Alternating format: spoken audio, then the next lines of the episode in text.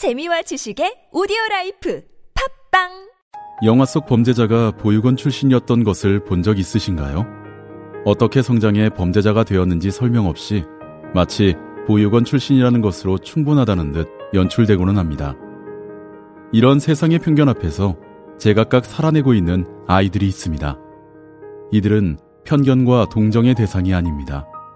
그냥 꿈을 찾고 있는 보통의 청춘입니다. 이들이 보다 평범하게 자립할 수 있는 세상을 만들고자 당사자들이 직접 목소리를 높이기 시작했습니다. 18 어른 캠페인을 검색해 주세요. 아름다운 재단. 잡아 잡아 잡아봐요. 잡아 잡아 잡아 잡아 잡아봐. 잡아봐. 취업 창업 잡아봐. 원혜택 잡아봐. 내게 딱 맞는 기회 잡아봐 재단 잡아봐. 자, 30초 퀴즈쇼. 우리나라를 대표하는 매트의 명가는? 파크론. 통째로 빨아 쓰는 온수 매트를 만든 매트 회사는? 음 파크론? 매트 위에 전기열선이 없어 전자파에서 자유로운 온수 매트를 만드는 회사는? 파크론? 알러지 방지 원단으로 아기 피부에도 안전한 온수 매트를 만드는 회사는? 파크론? 가벼운 무게로 이동과 보관이 간편해 누구나 쉽게 사용할 수 있는 온수 매트를 만드는 회사는? 아 파크론 온수 매트의 프리미엄 파크론.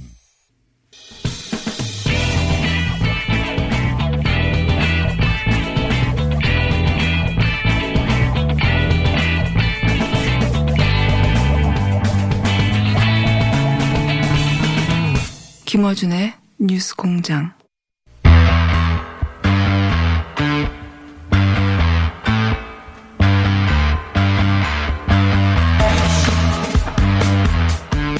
오늘 정경심 뉴스 영장 실질 심사가 있습니다.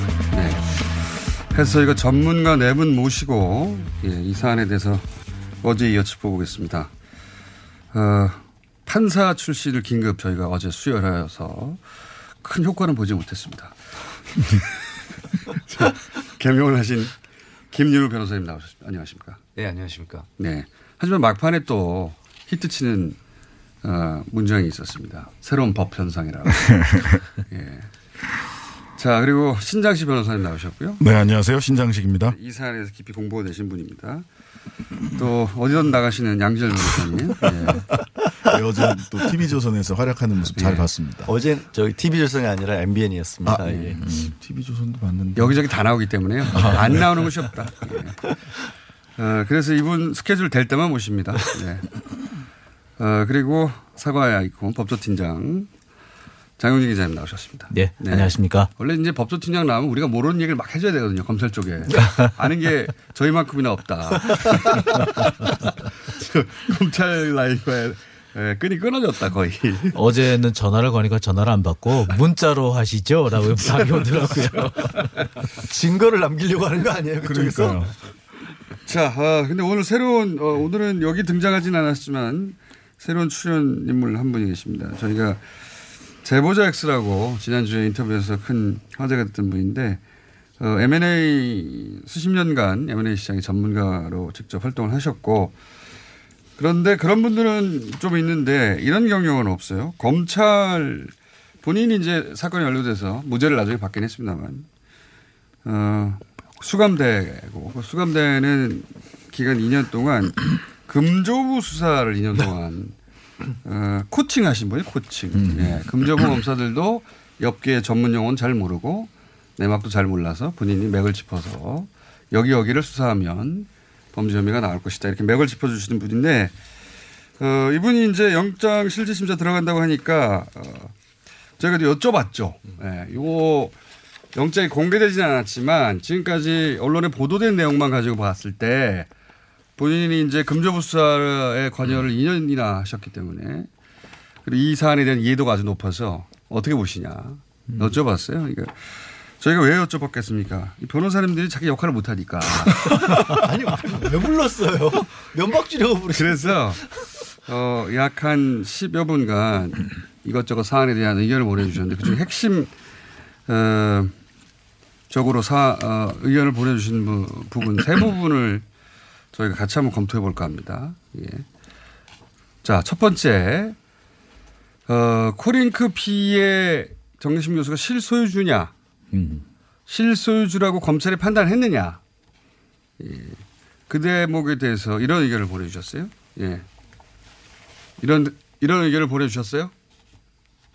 근데 만약 정경심 교수가 코링크 PE의 실소유주였다라고 검사들이 판단했다면 조범동이 공소장에 적시되어 있는 블루펀드에서 웰스 CNT를 빼가지고 횡령한 부분 13억. 또 웰스 CNT에서 익성으로 건너간 10억. 이 부분도 다 실질적인 소유주 정경심 교수라고 판단이 된다면 같이 기소라고 공범으로 적시해야 되는데 그렇다고 하면 그 금액으로 봐서는 업무상 횡령이 아니라 특정경제 가중처벌법상 업무상 횡령이에요. 왜냐하면 두 건만 합해도 금액이 23억 정도 되거든요. 근데 그거를 포기했다는 것은 실질적으로 정경심 교수가 코링크피의 실소유주는 아니다라고 검사들은 판단한 것 같아요. 예, 이게 이제 어, 이 금저부 수사를 2년간이나 코칭했던 그리고 본인 M&A 시장 전문가로서 이런 사건을 많이 봤을 거 아닙니까? 근데 어, 이 횡령한 액수를 묶어서 정경심 교수를 기소하지 아- 않았다. 그러니까 이게 왜냐하면 액수를 묶으면 굉장히 커지고 이러면 특가법 상의 횡령으로 잡았을 텐데 그걸 안 했던 걸 보면 어, 실소유주라고 판단한 건 아니지 않느냐 이런 해석을 하셨는데 어떻게 보십니까? 아니 저는 저는 이게 특경가법상의 횡령이 아니라는 사실을 사실은 눈치를 못 챘었어요. 왜냐면 당연- 당연히 당연히. 특경가법으로 가야 될 것 같다는 생각을 했는데 이제 해설을 조금 드리면 일반 업무상 횡령이 아니라 5억 원 이상을 횡령을 하면 특경가법으로 가거든요. 그래서 네. 가중처벌을 하는데 사실 조범동 같은 경우 오촌조카 같은 경우는 72억 원을 횡령을 했다 해서 그렇죠. 그 중에서도 50억 원 이상 횡령이라서 지금 이재용 부회장에게 적용된 혐의가 적용이 되는 정도의 거의 10년 예, 어마어마한 혐의가 적용이 되는데 근데 이게 그럼 거의 공범 관계라고 했는데 왜 정경식 교수는 그냥 업무상 횡령이 아니라 5억도 안 된다라는 거거든요. 그렇죠. 그럼 그동안에 뭐 투자금이 아니라 이게 어, 제- 대여금이 아니라 투자금을 한 거다. 조카에게 10억 원을 빌려준 게 아니라 그러면 10억 원만 이게 만약에 차명 투자라고 해도 그리고 저 어, 10억 원 또 빼돌렸다는 내용이 나오니까 조범동이 분명히 특경가법으로 갈 줄 알았는데 그러니까 요 대목을 짚어낸 것에 동의하신다? 동의하는 정도가 아니라 왜 저는 그걸 놓쳤을까? 확실히 자격이 없다. 나의 변호사 자격의 의심을 어제 우리가 왜 13억 빠졌냐 이거 이상하다. 예. 굉장히 액수가 크고 굉장히 분명하게 조범동 공소장에 그런 얘기가 있었는데 왜 빠졌냐 하고 의문을 제기했죠. 의문을 이상하다. 제기했을 뿐인. 예, 의문을 제기했을 뿐 일타 강사한테 어제 또 뭐.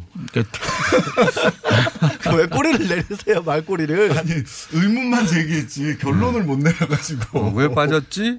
왜 빠졌지? 근데 이제 여기서는 빠진 걸 보니 어. 실소유주로 연결하지는 못하나 보다라고 이제 판단을 내렸는데 일리 있다는 말씀이신 거죠? 어제 일리 있다고 봅니다. 예. 다른 분들 다 제가 볼 때도 그렇습니다. 이게 그 저는 그꼭 검찰이 밝힐 때 이제 1번, 2번, 3번 이렇게 순서대로 이렇게 밝히는데 네. 혐의를 밝히는데 1번이 보통 저는 전 사모펀드일 거라고 생각을 했었는데 네. 그 표창장 얘기가 있더라고요. 그래서 표창장이 시간적으로 먼저였으니까 이렇게 기재했나라고 생각을 했었는데 그 지금 생각해 보면은 아 이것도 그 중요한 혐의가 아니라 두 번째로 혐의가 밀- 사모펀드 관련 혐의는 두 번째로 밀렸구나라는 생각을 하게 됐거든요. 근데 나는 왜 그 생각을 못했을까? 좀 판사님은 다르더라고요. 네, 그 뭐 실무 지침에 정확히 반영이 돼 있기 때문에 어떻게 뭐 반영이 됐습니까? 이 죄명을 기재하는 방법이나 아까 말씀하신 어 나열 순서, 죄명의 나열 순서 이런 거에 근거해서 추론을 한 거니까 예. 뭐 합리적인 분석이 아닌가 아, 이렇게 그러니까 생각됩니다. 1번을 표창장으로 뒀던 것은 예. 1번 표창장 부분이 더 입증이 자신 있다고 생각하거나 중요하다고 그러니까 거꾸로 아니 얘기하면 그거는 법정형 순이니까요. 중요도 순이고. 예. 어 그러니까 예. 그 사모펀드에 대해서 자신이 별로 없었다라고 해서 아니 그 사모펀드 관련 범죄가 지금 말씀하신 것처럼 법정형이 높은 특경과 특정 경제범죄 가중처벌법이 적용되는 그런 사안이 아니었던 거라는 거죠. 어. 예. 그 표창장 위조가 더 무거운 범죄 예, 예. 전체 나열의 범 중에서 아. 검찰이 수사한 것 중에서 표창장 위조가 제일 무거운 범죄였다라는 네, 거죠. 네, 네. 그러니까 실소유주로 볼 수 없었다라고 네. 유추할 수 있는 거네요. 예. 그러면 제우자 X가 이 여기 계시는 어, 사법고시를 다 통과한 분들보다 훨씬 낫다. 어, 샤프하시네요. 저는 사법시험 안 쳤습니다. 그러면 법조팀에서 오랜 세월 굴렀던 것보다 낫다. 아니 결론이 결론이 또 그렇게 가요. 근데 저는 그렇습니다. 여기서 한 가지 의문은 들었어요. 이 이야기는 지금 말씀하셨듯이 다 실소유주가 아니라고 봤나? 아, 이렇게 본다면 일리 있다. 실소유주라면 다 같이 걸려야죠. 그죠? 네, 횡령에. 근데 그렇게 생각하더라, 하다가도 그 100억 약정액 가지고 문제 삼았잖아요. 근데 그거는 단순 투자자라면 문제 삼을 일이 없는 내용이잖아요. 그래서 그렇습니다. 그거는 반, 그건 발을 걸치고 있는 거 아니냐.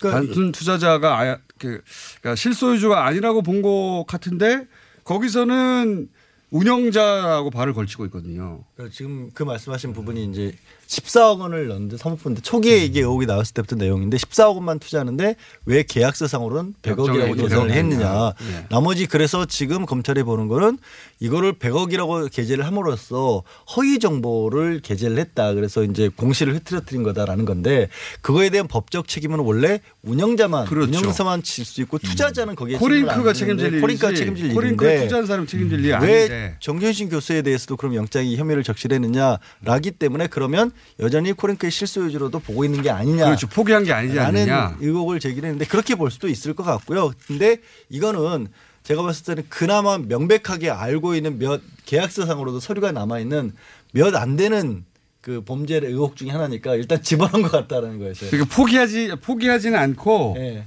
근데 이제 횡령을 공모했다고 보기에는 쉽지 않아서 그걸 빼놓고 하지만 만약에 영장이 발부된다면 이쪽으로 계속 음. 실소유주 쪽으로 몰고 가려고 하는 게 아닐까. 그러니까 검찰이 그 얘기를 어제 여러 차례 했어요. 그러니까 추가로 지금 수사를 하고 있고 추가 혐의에 대해서 상당한 수사가 진척이 되고 있다. 그러니까 추가 기소 가능성을 열어놨었거든요. 그러니까 그런 부분에서 어떤 연결고리 역할을 하지 않겠는가라는 생각은 듭니다. 그러니까 실소유주에 대해서 포기한 건 아닌 것 같다.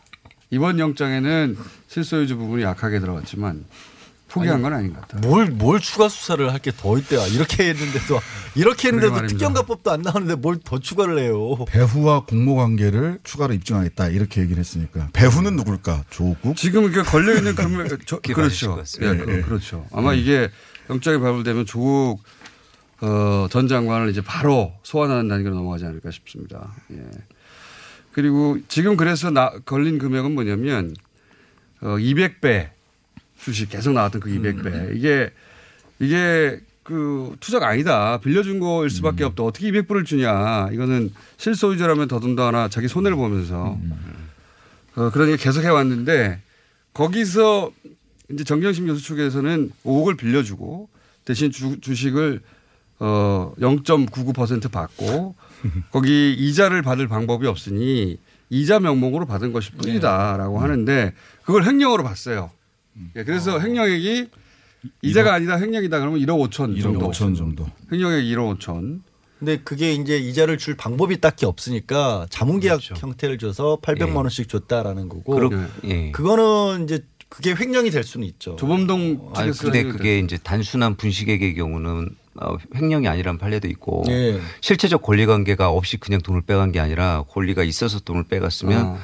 어, 불법 영등사가 없으니까 그건 무죄가 나올 수도 있는 사안이거든요. 어차피 줘야 될 돈을 준 거니까 명목이 어쨌든지 간에 그렇죠, 횡령이 그렇죠. 아닐 수도 있다. 조범동. 측에서는 횡령일 수 있지만 적어도 돈 받은 사람 입장에서는 어, 그렇죠. 그래서 그렇죠. 이 부분에서도 지금 검찰이 이제 실소유 부분을 완전히 포기하지 않았다라고 생각이 드는 부분도 이 부분인 거예요. 만약에 정경심 교수가 여기 실소유자라고 한다면 이 부분이 횡령이 맞아요. 예. 실소유주라고 그러니까 한다면. 보면은 이런 걸 살펴보면은 아마 어, 검찰이 아직까지 완전히 포기한 건 아니다. 일단 쪽에 발을 걸치고 있어요. 예, 일단은 지금 당장은 좀 포기한 것처럼 보이나 다른 지금 추가 수사를 통해서 뭔가 새로운 것들을 그 좀 시작해 보려고 새로운 뭔가를 네, 영장 발부가. 딱 되면 저는 실소유주로 확 넘어가고 그런 다음에 조국 안 되면 발을 뺀다. 예, 안 되면 발을 빼고 거기 걸려 있- 그리고 너 발부되면 조국 전 장관 소환해서 이거 알았느냐 실소유주 쪽으로 넘어가면서 근데 또 이게 아까 계속. 얘기하는 게 배후와 공모관계 추가 입증하겠다고 했기 때문에 공모관계로 계속 엮어갈 수도 있어요. 실소유주가 아니라고 하더라도 그렇죠, 그렇죠. 공모관계 조범동과 그렇죠. 공모했다. 누구와 공모했다. 예. 누구와 공모했다. 이렇게 엮어갈 가능성이 있죠. 그게 더 쉬울 수도 있겠네요. 예, 그게 더 예. 쉬울 겁니다. 그때 사실. 그때 예. 공부했다. 예. 자, 두 번째 이제 금, 이 어, 횡령하였다면 1억 5천은 왜 여기 나왔느냐? 어, 말씀을 드렸고 두 번째 이제 그리고 실소유주를 상당 정도 포기한 거 아니냐 해서 두 번째가 이제 미공개 정보 이용이라는 부분이 있습니다. 이게 뭔지 해설하기가 쉽지 않았을 것 같은데 다른 분들은 이 대목에 대해서 어, 얘기한 거 잠깐 들어보겠습니다. 아마 미공개 정보 이용 이 부분은 검찰 수사 과정에서 정경심 교수 남동생이 보유하고 있던 WFM의 주식 12만 주에 해당되는 사안 같습니다. 그런데 보통 대부분의 언론에서는 이 12만 주를 액면가 5천 원이라고 해서 금액을 부풀려서 6억 몇천 이렇게 표현을 하는데요.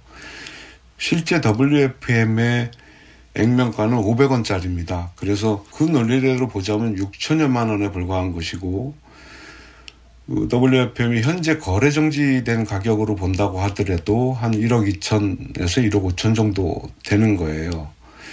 근데 그 미공개 정보 이용을 통해 가지고 정경심 교수 측은 어떤 이익도 본 바가 없습니다. 그 12만 주를 통해서 거래 정지 상태에서 그대로 아마 검찰에 압수된 걸로 알고 있는데 그렇다고 본다면 이것도 사실은 무리한 기소라고 보여집니다.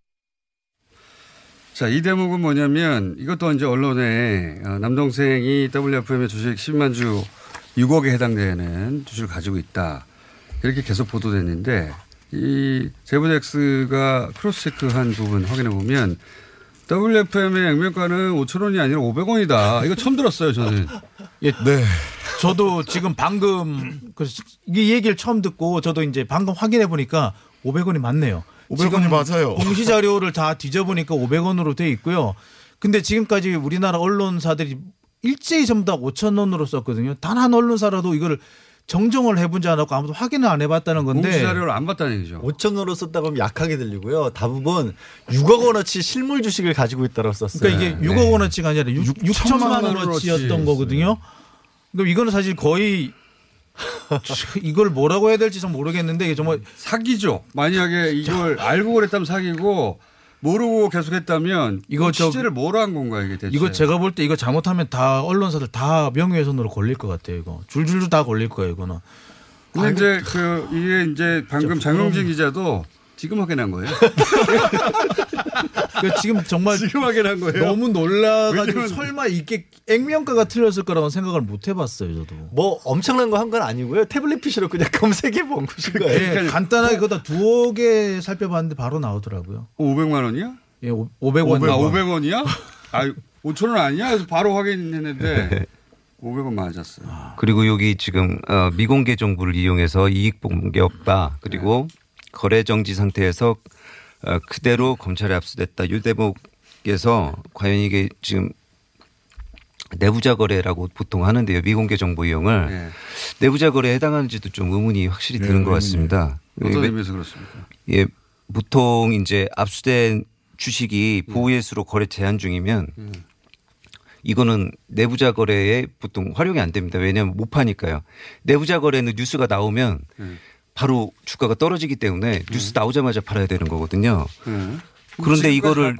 예, 예. M&A 하고 나서 1년간 못, 파, 못 팔아서 보호예수되고 있는 주식인데 그런 주식을 누가 어, 미공개 정보 이용에 활용을 하겠습니까? 그래서 이거는 어, 미공개 이용 어, 정보 이용 답지 않은 거고 이거는 그냥 못 파는 주식을 잘 모르는 사람한테 떠넘긴 거거든요. 그리고 정확하게 그건데 지금 예. 보호예수를 한다는 점, 그 다음에 이게 블록딜이라는 점, 그것 때문에 싼 거지 내부자 거래기 때문에 싼 건 아니었던 것 같고요. 뭐 언론에서는 싸게 샀다고 계속 나오니까요. 그 부분에 대해서도 어, 자연스러운 해명이 가능한 부분이고 두 번째는 미공개 정보의 실체가 뭔지를 모르겠는데 예, 언론을 봐서 모르겠습니다. 근데 다트 공시를 보면 2017년 11월 15일에 이미 뭐 사업 목적에 2차 전지가 들어간다. 그다음에 2차 전지와 관련된 어떤 회사가 주주로 들어온다고 다트 공시가 돼 있습니다. 근데 언론 보도를 보니까 아, 그 조범동이라는 사람이 정경심 교수와 2018년에 공장 견학을 했다는 거거든요. 그러면 어 그때 뭐 어, 제공받은 정보가 만약 언론에 나오는 이 정도 정보라면 이미 정, 어, 공개된 정보를 조금 더 구체적으로 들은 정도지 이게 미공개 정보를 받은 것 같지가 않고요. 지금 언론 보도만 봐서는. 준비를 많이 오신 것 같은데. 어. 예. 예. 예, 그리고 세 판사님? 번째 예. 혼자 계속 떠드시면 안 돼요. 예. 자, 예. 핵심은 저- 어제 워낙 얘기를 말- 못 하셔가지고. 예. 핵심 말씀하셨습니까? 예, 예. 이 두 가지 다 말씀드렸습니다. 그다음에 여기에서 이제 차명 얘기를 나오는데 그렇죠. 자, 여기서 네. 그걸 정리해야 될 것 같아요. 예. 이건 남동생이 갖고 있는 건데 네. 그 검찰이 이 사건을 보는 방식은 그런데 모든 차명 그러니까 남동생이 가지고 있는 건 다. 정경심 교수의 차명이라고 네. 봅니다. 그래서 이것도 남동생이 보유하고 있던 거지만 이것도 역시 정경심 교수 거다라고 판단해서 정경심 교수에게 죄를 묻는 거예요. 그러니까 굉장히 가- 단순 논리예요. 실물증권 응 그래 그럼 차명 이렇게 돼 있어요 지금 이 논리는. 맞습니다. 예. 네. 실물증권을 갖고 있다는 이 전자증권 시대. 예, 언론 보도를 보니까 어, 자금 흐름을 추적했더니 돈이 누구한테서 나왔다 이런 식으로만 돼 있더라고요. 근데 네. 이게 정경심 교수가 이 돈 중에 일부를 빌려준 건 맞거든요. 그러니까 정경심 교수는 재력이 있는데 정경심 교수의 동생은 재력이 별로 없으니까 이 동- 동생이 가지고 있는 모든 것은 다 정경심의 차명일 것이다라고 네. 이렇게 전제를 깔고 시작하는 그 거죠. 동생은 물론 동생 돈도 있습니다. 예, 여기에 있죠. 절반 가까이 동생 돈인데 어, 동생이 그 누나한테 돈을 빌리면 다 차명이라고 네. 해설을 하고 있는 여기서 하- 건너갈 다리가 하나 더, 더 있어요. 동생이 보유한 건데 이게 정경심 교수 거다라고 검찰은 본 것이고 근데 이제 액면가가 우리가 언론을 통해 본 거하고는 다르게 10분의 1이고 언론에 보도된 것에 10분의 1이고. 미공개 정보식 이용해서 얻은 것 치고는 참 저렴하게 6천만 원이면 그- 근데 이제 이게 그때 정황이 이- 그런 거였거든요. 이게 그 장외 시장에서 주식을 막 팔아서 차익을 실현할 때예요. 근데 이 남동생은 거꾸로 샀어요. 그러니까 팔림을 당한 쪽이죠. 그래서 이게 떠넘긴 거라고 지금 방금 판사님 판사님은 네, 이- 떠넘기는 미공개 정보 이용이 봤는데. 아니라 미공개 정보 이용을 당한 것 같습니다. 미공개 정보를 가진 사람에 의해서 예. 팔아치울 때 사준 사람이 된 거죠. 이게 예. 제보자 X의 표현대로 하자면 호구 잡힌 내용이 되는 거죠. 예. 근데 그렇게 봐야 되는 것 같은데 당연히. 근데 아마도 검찰에서는 이걸 어쨌든 저는 조국 당시의 민정수석이랑 연결시키기 위해서 이거를 좀 걸어놓지 않았나는 생각이 들거든요. 어떤 의미에서? 2차 전지라고 하는 부분들이 처음부터 나왔을 때부터 이제 물론 박근혜 때부터 계속 해왔던 거긴 하지만 현 정부 들었어도 중점 과제로 했던 부분이었고 거기서 뭔가 어떻게든 좀 넘어온 걸 가지고 정보를 알았기 때문에 이것도 샀다 뭐 이런 식으로 정보를 알았으면 팔아야 될 타이밍에 아니 샀잖아요. 그건 그건 근데 그, 그 부분만 이제 생각해 보면은 이제 아 이게 아니구나가 확실히 나올 텐데. 그걸 시장 전체 구도를 보면 그렇고 본인은 속았을지언정 속았을지언정 자기는 그렇게 생각했기 때문에 샀을 것이다 이런 거죠. 결국 검찰이 넘어야 될 그 문이 여러 개인데 하나는 차명 여부도 넘어가야 그렇죠. 되죠. 넘어가야 되고. 이게 미공개 정보인지도 넘어가야 되고요. 미공개 정보를 이용해서 수익을 얻었느냐까지 가야 돼요. 그러니까요. 굉장히 문을 여러 개를 통과해서 가야 되는데 그래서 이제 선수가 보기에 제보자 X에 보기에는 이게 무리한 기소다. 네. 수익은 일단 일단 불가능한 거 아닌가요? 벌써부터 이 상황에서 그 부분이 이제 이 세 번째에 나옵니다. 전문가는 다 그 부분까지 계산을 했어요. 아 네. 자세한 설명이 있으니까 이거 한번 들어보시겠습니다. 조범동의 어떤 또 다른 제안이나 제의에 의해서 12만 주가 건너갔을 것으로 보이는데 이 부분도 어, 대단히 큰 범죄라고는 보여지지 않아요. 미공개 정보 이용을 통해 가지고 검찰 측에서 부당이득금을 산출하는 방식은 이렇습니다. 주식을 취득한 취득가하고 매각했을 때 얻었던 수익 그 차액을 부당이득금으로 산정을 하는데 이거는 실현 이익으로 보고 공소장에 기재를 합니다. 근데 정경심교 남동생은 이 주식을 매각한 바가 없기 때문에 보유한 가격 대비 그 이후에 주식의 최고점을 보고 그 고점하고 차액을 미실현 이익으로 판단하고 기소를 할 것 같아요. 근데 이 부분도 어, 일반 주가 조작 사범에 대해서도 그렇게 과중한 처벌을 하는 법령이 아닙니다.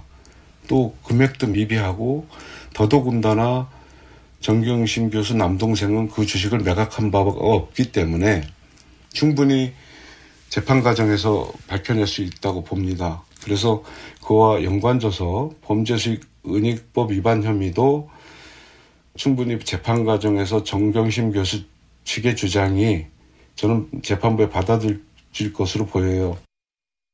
자, 이 대목도 저희 그 전문가라고 앉아 있는 변호사님들이 방송 끝나고 그 얘기 했어요. 그 수익이 얼마가 됐다는 거지? 라고 변호사들이 다 의문을 가질 때 제보자 X는 아, 그 수익은 이렇게 계산하는 겁니다. 어제 안 나오기 잘했네요. 저는. 주식을 매각한 바가 없기 때문에 보유한 가격 대비 이후 주식의 최고점과 그 차익을 미실현 이익으로 판단하고 기소할 것이다. 매우 정확, 판사님 이거 매우 정확한 거 아닙니까? 예, 맞습니다. 예. 예. 그러니까요.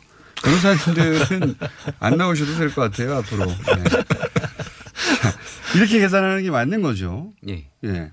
그러니까 본인이 6천만 원을 샀더라도 네. 안 팔았더라도 당시에 장외에서 예를 들어서 만, 만 원의 거래가 되고 있으면 네. 4천 원을 이익을 봤다라고 계산을 한다라는 건데 그렇죠. 근데 그것도 미실현 이익으로. 그것도 미실현 이익이지만 어쨌든 그 볼 수 있었다는 건데 이거는 그렇게 당시에 WFM 올리려고 했지만 올리다가 사실은. 실패했잖아요. 예. 그럼 실현 이익이 없잖아요. 모르겠습니다. 정확한 고점 그 수치는 모르겠는데 여하간 지금 7,500원? 그렇죠. 네. 7,500원 정도까지 올라갔다가 지금 뭐, 뭐 4,000원대까지 또 떨어졌다 이렇게. 네. 이걸 얼마에 샀는지는 모르겠어요. 얼마에 샀는지 모른다. 모른다. 얼마에 샀는지 모르겠는데 어쨌든 여기서 미실현됐지만 수익을 얻었는데 그것을 은닉하고 있었다는 거죠. 주식으로 갖고 있음으로써. 아마 그렇게 그렇게 같아요. 구성돼 있어요. 예. 안 팔았는데 미실현 이익을 은닉 재산이라고 봤다는 게 사실 좀 되게 그 엄청난 논리인 것 같아요 이게. 엄청난 논리죠. 예, 그 범죄 은닉. 그래서 예. 이거 실현 이익이 실현이 안 된 건데 이게 은닉이다라고 한다면 그렇게 되면 안 걸릴 사람 거의 없거든요. 근데 더군다나 더 웃긴 것은 제보자 X가 계속 하는 얘기지만 그때 당시에 누가 어떤 이익관계로 이해관계로 엮여 있는가를 봐야 되는데 이때 소위 이 주범들은 주가 조작의 주범들은 다 팔아치울 때예요. 그러니까 이 주가 조작의 범죄를 저질렀던 사람들하고 합해가 아니라는 얘기거든요, 이게. 그걸 1년 동안 계속 보유하고 있었다는 자체가 다른 사람들은 장애를 다 팔아치울 때 그거는 안 본다는 거죠. 예. 이 관계 속에서 안 보고 그냥 주식이 있어. 주식이 왜 1년 동안 있었냐? 그들과 공범이 아니어서 팔 타이밍을 놓쳐서 혹은 몰라서 그러면 피해자란 말이죠. 거꾸로. 이렇게 보는 게 자연스러운데 검찰은 주식을 실물로 가지고 있으니 이것은 범죄 수익을 은닉하고 있는 것이다. 이렇게 본 겁니다. 팔 때 이렇게 얘기를 했겠죠. 그 사람들이 조범동 아저 조카 동생한테 팔 때 조만간 곧 오른다. 그리고 검찰도 조만간 곧 오를 것 갖고 있으니까 범죄 수익이다. 팔 때는 그렇게 했겠죠. 그러니까 검찰의 입장하고 지금 이 동생에게 팔았던 사람들의 입장이 일치하는 거죠. 이걸 범죄 수익으로 본다면 그렇잖아요. 무슨 얘기인지 잘 모르겠어요. 어쨌든 팔 때는 그랬겠죠. 이거 올라가 어, 하고. 올라갔죠. 네. 장례에서 팔 때도 그랬겠고. 근데 어쨌든 이게 네. 그 실물증권 12만 주 가지고 있는 거 보고 그래 실물증권 응 차명 응 은닉 이렇게 간 거예요. 네. 남들 팔 때 안. 팔았다 이거예요. 맞아요. 어, 은닉, 음. 응 차명 응 은닉 이렇게 왔어요. 근데 왜 그랬을까를 생각을 해보면 네. 그 아까도 계속 얘기하지만 공모관계 더 입증하겠다 이렇게 얘기를 하는데 네.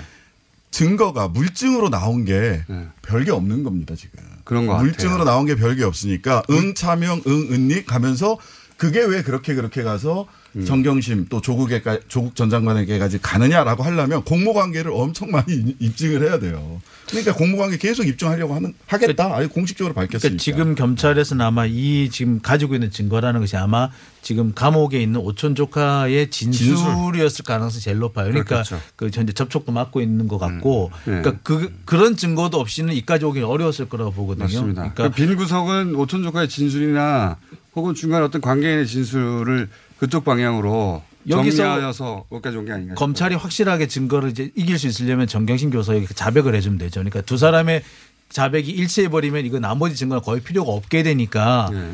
이- 이렇게 해서 밀고 가겠다는 것이었고 그러니까 지금까지 수사를 계속 질질 끌어온 거는 정경심 교수의 자백이 필요했던 이유가 여기서 나오는 거죠. 구멍이 있으니까 그런 거겠죠. 근데 네. 실물 주식으로 가지고 있는 경우가 드문 것만은 사실이잖아요. 어, 그렇죠. 누가 집에 이걸 맞습니다. 가지고 있어요. 네. 그래서 이거는 이제 검찰 입장에서 봤을 때는 의심을 가질 만한 사유는 저는 있다라고 봐요. 근데 네. 차명도 그 가능성 중에 하나인 거고. 차명이니까 가졌겠지. 그러니까 아니면 정경심. 교수 측에서는 이걸 또 왜 그거를 가지고 있었는지를 또 해명을 들어볼 필요는 있는데 그걸 지금 모르고 있는데 담보로도 가지고 있었을 가능성도 있죠. 채권 담보로 가지고 네, 채- 왜냐하면 수 있으니까. 판매를 못 하니까 실물을 가지고 네. 있으면 그러니까 그냥 어, 지금 주식을 상장은 돼 있다고 해도 그냥 자유롭게 거래할 수 있는 상대로 놔두게 되면 담보가 안 잡히잖아요. 그래서 그랬을 수도 있거든요. 그 부분은 정규신 교수 측에서 반론이 만약에 제 말씀이 맞다면 가능한 사안이라고 보여요. 근데 은행에서 나온 돈으로 산다고 모두 은행 소유물이 아닌 것처럼 이게 따져보려면은 주총에서 의결권 행사를 누가 했는지 배당금 실질 귀속이 누가한테 됐는지 이런 걸 다 봐야 그 부분에 대해서는 소유자가 누군지 나올 것 같고요. 자, 실제로 가지고 예, 있었다 예. 할지라도 예, 예. 근데 언론엔 자꾸 뭐 자금 흐름상 그렇다고만 나오고 그밖에 근거는 안 나오고 있어서 이게 왜냐하면 그살 부분이 좀때 불확실한 것 정경심. 교수가 남동생에게 돈을 빌려주고 남동생은 그걸로 찼다고 하니까 네네. 네. 그렇게 이제 근데 그 차명으로 할 거면 왜 계, 계좌 이체를 하죠? 이미 거기서부터 차명이 아닌데 차명을 할 거면 현금을 뽑아줘서 줬단 모르겠는데 무슨 차명을 다 계좌로 다 쏴주는지 모르겠어요. 그러니까 만약에 그렇게 식으로 거래를 하고 저 자기가 실소유를 이렇게 숨기고 싶었다면은 정경심 교수가 커다란 비자금의 그 저수지를 갖고 있었어야 되죠. 거기서 살짝 살짝 차명으로 거래가 됐어야 정상인데 그런 게 없이 이렇게 직접 자기 주머니에서 나갔다면 이거는 숨길 의도 자체가 존재 안 했다고 보는 게 정상이죠. 1억 5천 그 자문료도 이걸 횡령이라고 인식했다면 누가 계좌로 꽂습니까? 아니 지금 다 김- 계좌로 받았는데 그 김윤호 변호사님 말씀 따라 그 주식 12만 주 정도면 그게 왜 누구에게 나가는지가 그 코- 저기 WFM 내부에도 남아 있을 것 같은데. 그렇, 그, 그렇지 그렇겠죠. 않나요? 예. 그렇게 해야 하는 게 2만 정상- 주 실물 주식이면 네. 초기 구주가 아니었을까 저는 싶은데. 그죠? 분명히 그게 남아 있어야 될 것 같은데. 우회장 쪽의 지분에서 나온 것 아니. 이거는 차명으로 할 수 있는 사안이 아예 처음부터 안 되는 내용이죠. 그렇게 될 경우에는. 그렇죠. 그러니까 설령 정현식 교수 돈을 빌려서 샀다고 할지라도 그렇다고 해도 그 돈을 빌렸다는 이유만으로 차명이라고 단정지어서는 안 되는 상황이죠. 자, 그거는 정경심 교수 변호인들이 싸울 내용이고요. 네. 저희가 보기 이상한 지점들을 지금 짚고 있는 중입니다. 어, 큰 틀에서는 이 세 가지 정도가 언론에서 해설이 거의 안 된 것 같아서 저희가 한번 짚어봤어요. 예. 자꾸 범죄 수익 은닉이라고 하는데 도대체 구체적으로 뭘 어떻게 얼마나 했다는 말이냐. 또 그리고 액면가 5천으로 해서 6억 원어치라고 하는데 그게 아니라 6천만 원어치였다. 이것도 전혀 얘기가 안 된 것이고 특정 경제 가중 처벌법상의 어, 횡령으로 보지 않았다는 대목도 제보자 X 외에는 짚어주는 기사가 한 군데도 없었어요. 예, 그래서 그 대목 좀 짚어봤습니다. 전체적으로 이제 이 제보자 X는 본인이 어, 금저부 수사를 2년간 어, M&A 전문가로서 그리고 수감된 상태에서 코칭한 사람으로서는 이게 무리한 기소고 이건 무죄로 다 끝날 것이라고 본인의 경험상으로는 그렇다고 이 정도 상황이면 그리고 전체적으로는 다 인정한다 하더라도 2억 아니냐. 예, 이게 지금 두 달 넘게 수십 명의 수사관들, 수십 명의 검사, 수백 명의 수사관들이겠죠. 그리고 뭐 백여 차례 가까운 압수수색을 해서 밝혀낸 게 이 정도냐. 예. 자기가 했던 건건 다들 건도 이거 수십 배가 맞는데 기가 막히다. 뭐 이런 정도 견해를 수사로 밝히는 것도 그 정도고 정경심 교수가 2015년 16년부터 남동생과 오천 조카의 차명과 본인의 주식을 파- 매각한 대금까지 토- 포함해서 한 24억 원 가량을 동원해서 온갖 조작을 다 해서 얻을 수 있었던 총 이익이 2억 원이라는 얘기도 되는 거죠. 이 수사 결과가 맞다면 그러니까 보통 이렇게 거대 뭐 작전 세력이다 뭐 이렇게 돈을 뭐 어떻게 넣었다 이렇게 하려면은 이게 수백억이 왔다 갔다 하고 생기는 수익금도 수십억 적어도 이렇게 나야 되는데 그런 게 비하면 너무 작은 사건에 권력형 범죄인데 이게 민정수석에 민정수석에 몇 년간 치밀하게 기획된 이게 그 말이 되냐 이거죠. 정부의 그, 그현 정부의 그 핵심 사업에 빌붙은 어떤 그 업자들의 어떤 이런 그 비리인데 실제로 해보니까 2억이었다. 이거는 사실 이거는 수사를 망, 망한 수사라고 봐야죠. 이건 사실. 게다가 그 영장 코어가 표창장이라는 것도 저는 그 뭐랄까요 그 표창장 참 부끄러운 수사라고 보는 것이 그 대목은 그 표창장 수사의 끝이 뭡니까? 결국은 고등학교 때 인턴 증명서라든가 혹은 어, 대입에서 봉사상 표창장을 위조하여 딸을 부산의전원에 어, 정당하지 않는 방식으로 입시 부정의 뉘앙스죠. 입학시켰으니 딸 입학이 취소되는 게 끝이에요. 이 끝은. 그 예. 자기소개서를 대학원. 하나 한 이 수사의 끝은 딸의 대학원 취소입니다. 자기소개서 한 한줄 거예요. 한줄 이렇게 검증을 한 거죠. 그래서 한 사람 입학, 이 대학원 입학을 취소하는 걸로 끝나게 되겠네요. 이 수사의 끝은 그게 첫 번째 구속영장의 메인이고 두 번째는 사모펀드인데 이걸 검찰의 그 구속영장 다 인정하도 2억 원 가량 정도 된다. 그것도 동생 동생에게 빌려준 돈이 다 정경심 교수의 실제 차명이었다라는 걸 입증해야 네. 그 정도입니다 현재. 예 오늘 여기까지 하겠고 마지막으로 이걸 쭉 다 보고 나서 이렇게 수사할 것 같으면은 어, 제보자 X가 나는 이런 말을 하고 싶다며 보내온 메시지를 짧게 듣고 끝내도록 하겠습니다. 검사님들 앞으로 코링크 같은 거 파실 때는 몇십 명씩 개고생하지 마시고요. 저한테 외주 주세요. 자, 여기까지 하겠습니다. 김유 변호사님, 신장식 변호사님, 양재 변호사님 그리고 장영진 기자였습니다. 감사합니다. 네, 고맙습니다. 네, 감사합니다. 시더 시더 아빠 발톱 너무 두껍고 색깔도 이상해 이 녀석 그럴까봐 내가 캐라셀 네일 준비했지 갈라지고 두꺼워진 발톱 무좀이 싹 사라진다고 미국 판매량 1위 600명 임상 실험을 거친 전 세계 48개국 손발톱 케어 압도적 지배자 캐라셀 네일 2주 후 달라진 손발톱을 경험할 수 있습니다 네이버에서 캐라셀 네일을 검색하세요 안녕하세요. 치과의사 고광욱입니다. 태아가 자랄 때 가장 먼저 생기는 기관이 어디일까요? 바로 입입니다. 먹는다는 것은 삶의 시작이자 끝인 것이죠.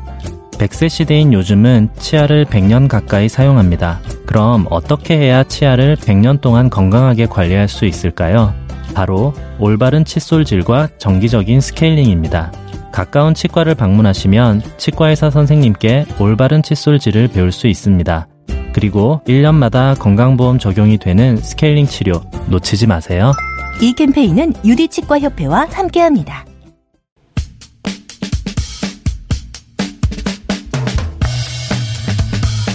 네. 조국 국면이 워낙 오래 가다 보니 예. 전 세계가 어떻게 돌아가는지 한동안 잊고 있었습니다. 어, 그 와중에도 전 세계적으로 많은 일들이 있었는데 오늘 꼭 짚어봐야 되겠다 싶은 대목은 어, 쿠르드 민병대 그리고 미군의 철수, 어, 시리아 IS 격퇴, 어, 시리아 난민, 어, 러시아와 터키의 연합, 뭐 하여튼 이런 이야기들이 한꺼번에 다 묶여서 복잡하게 일어나고 있는 어, 시리아 북동부 상황 한번 짚어보려고 합니다. 자, 우선 어, 이 분야의 저희 담당 교수님 박현도 교수님 소개드립니다. 안녕하십니까? 안녕하십니까? 시간이 많지 않아요? 네. 빨리 요약해 보죠. 우선 터키가 네. 쿠르드 민병대가 IS 격퇴를 하기 위해 어, 주둔하던 지역 북동부 지역. 그 쿠르드 민병대가 주둔한 지역을 터키가 치고 들어갔어요. 네. 왜 그랬습니까? 그러니까 터키는 쿠르드가 어떤 형태로든지 시리아에서 어, 공고한 위치를 차지하는 걸 싫어합니다. 왜냐하면 네. 자국 내 터키 그 쿠르드인들이 한 1,800만 있거든요. 네. 만 시리아에서 어, 저치라든지 독립이 한다면은 자국이 주는 영향이 너무 크기 때문에 묶어가지고 독립하자고 할지도 모르죠. 네, 그럴지도 모르니까 무조건 쳐들어가는 거고요. 계속적으로 미국한테 그걸 요구해 왔습니다. 쿠르드하고 음. 손을 떼라. 근데 이제 미국이 빠진다니까 바로 공격을 시작한 거죠. 그렇죠. 예. 그러니까 쿠르드 민병대가 혹여라도 거기서 독립국가 선이라도 할까봐 네. 혹은 자치구라도 될까봐. 네. 예. 그래서 터키 내에 있는 거의 그 2천만 가까이 되는 어, 터키화 되기도 했지만 일부는 강경하게 또 독립을 원하는 그렇죠. 세력도 있지 않습니까? 네. 네. 그 사람들이 힘을 가질까봐 확 쳐들어갔다. 네. 예. 터키는 이해가 가고요. 네. 그러니까 안보에 위협이 된다는 얘기죠. 그렇죠. 국경 국경을 맞대고 있는데 그 국경을 맞댄 그 시리아 지역에서 쿠르드가 그러니까 안보에 위험이 되기 때문에 우리는 들어가겠다고 이게 사실은 1998년에 네. 이미 시리아하고 터키가 아다나 협정이라는 걸 맺었어요. 음. 절대 그런 일이 없도록 하고 시리아에서는 절대 그 시리아 정부가 쿠르드 쿠르드라든지 반 터키 세력이 국경에서 암약하는 것을 막아야 된다는 음. 협정을 했고 그러니까 그 협정을 다시 살린 거죠. 근데 이제 이 IS 격퇴 때문에 그게 다 무너졌다가 네. 다시 그때로 돌아가겠다는 거 아닙니까? 그렇죠. 예. 터키는 그런데 러시아는 왜 터키하고 손을 잡은 겁니까? 아, 러시아는요, 터키를 아무튼 미국의 나토 편에서 떼어놓고 싶습니다. 음. 그리고 지금 현재 시리아 해결법으로 이란, 러시아, 터키가 지금 삼각 체제를 이루면서 시리아 전국을 안정시키려고 그러거든요. 네. 그러니까 거기서 중요한 축이 터키이기 때문에 터키를 어, 소외시킬 수가 없습니다. 그래서 터키 음. 말을 들어주는 겁니다. 그리고 터키, 에, 시리아 지금 어, 정권이 러시아하고 가까운 거 아닙니까? 그렇죠. 그러니까 러시아는 어, 터, 러시아는 터, 시리아에 오랫동안 해군 기지하고 공군 전력을 그 사용하고 있거든요. 네. 그러니까 따르투스라는 해군 항구를 사용하고 있고 그리고 그 시리아의 그 공군 모든 그 정보망들을 러시아가 깔아주고 있어요. 네, 그 친러시아 정권인데. 그렇죠. 근데 이제 로- 어, 시리아 정부 입장에서 이제 쿠르드도 나가고 다시 그 지역에 시리아 난민들이 되돌아오는 게 좋은 거죠. 네. 근데 사실 난민 돌아오는 게 도- 좋은 건 아니고요. 지금 사실? 네, 시리아 정부로서는 지금 음, 쿠르드보다 나은 거 아닙니까?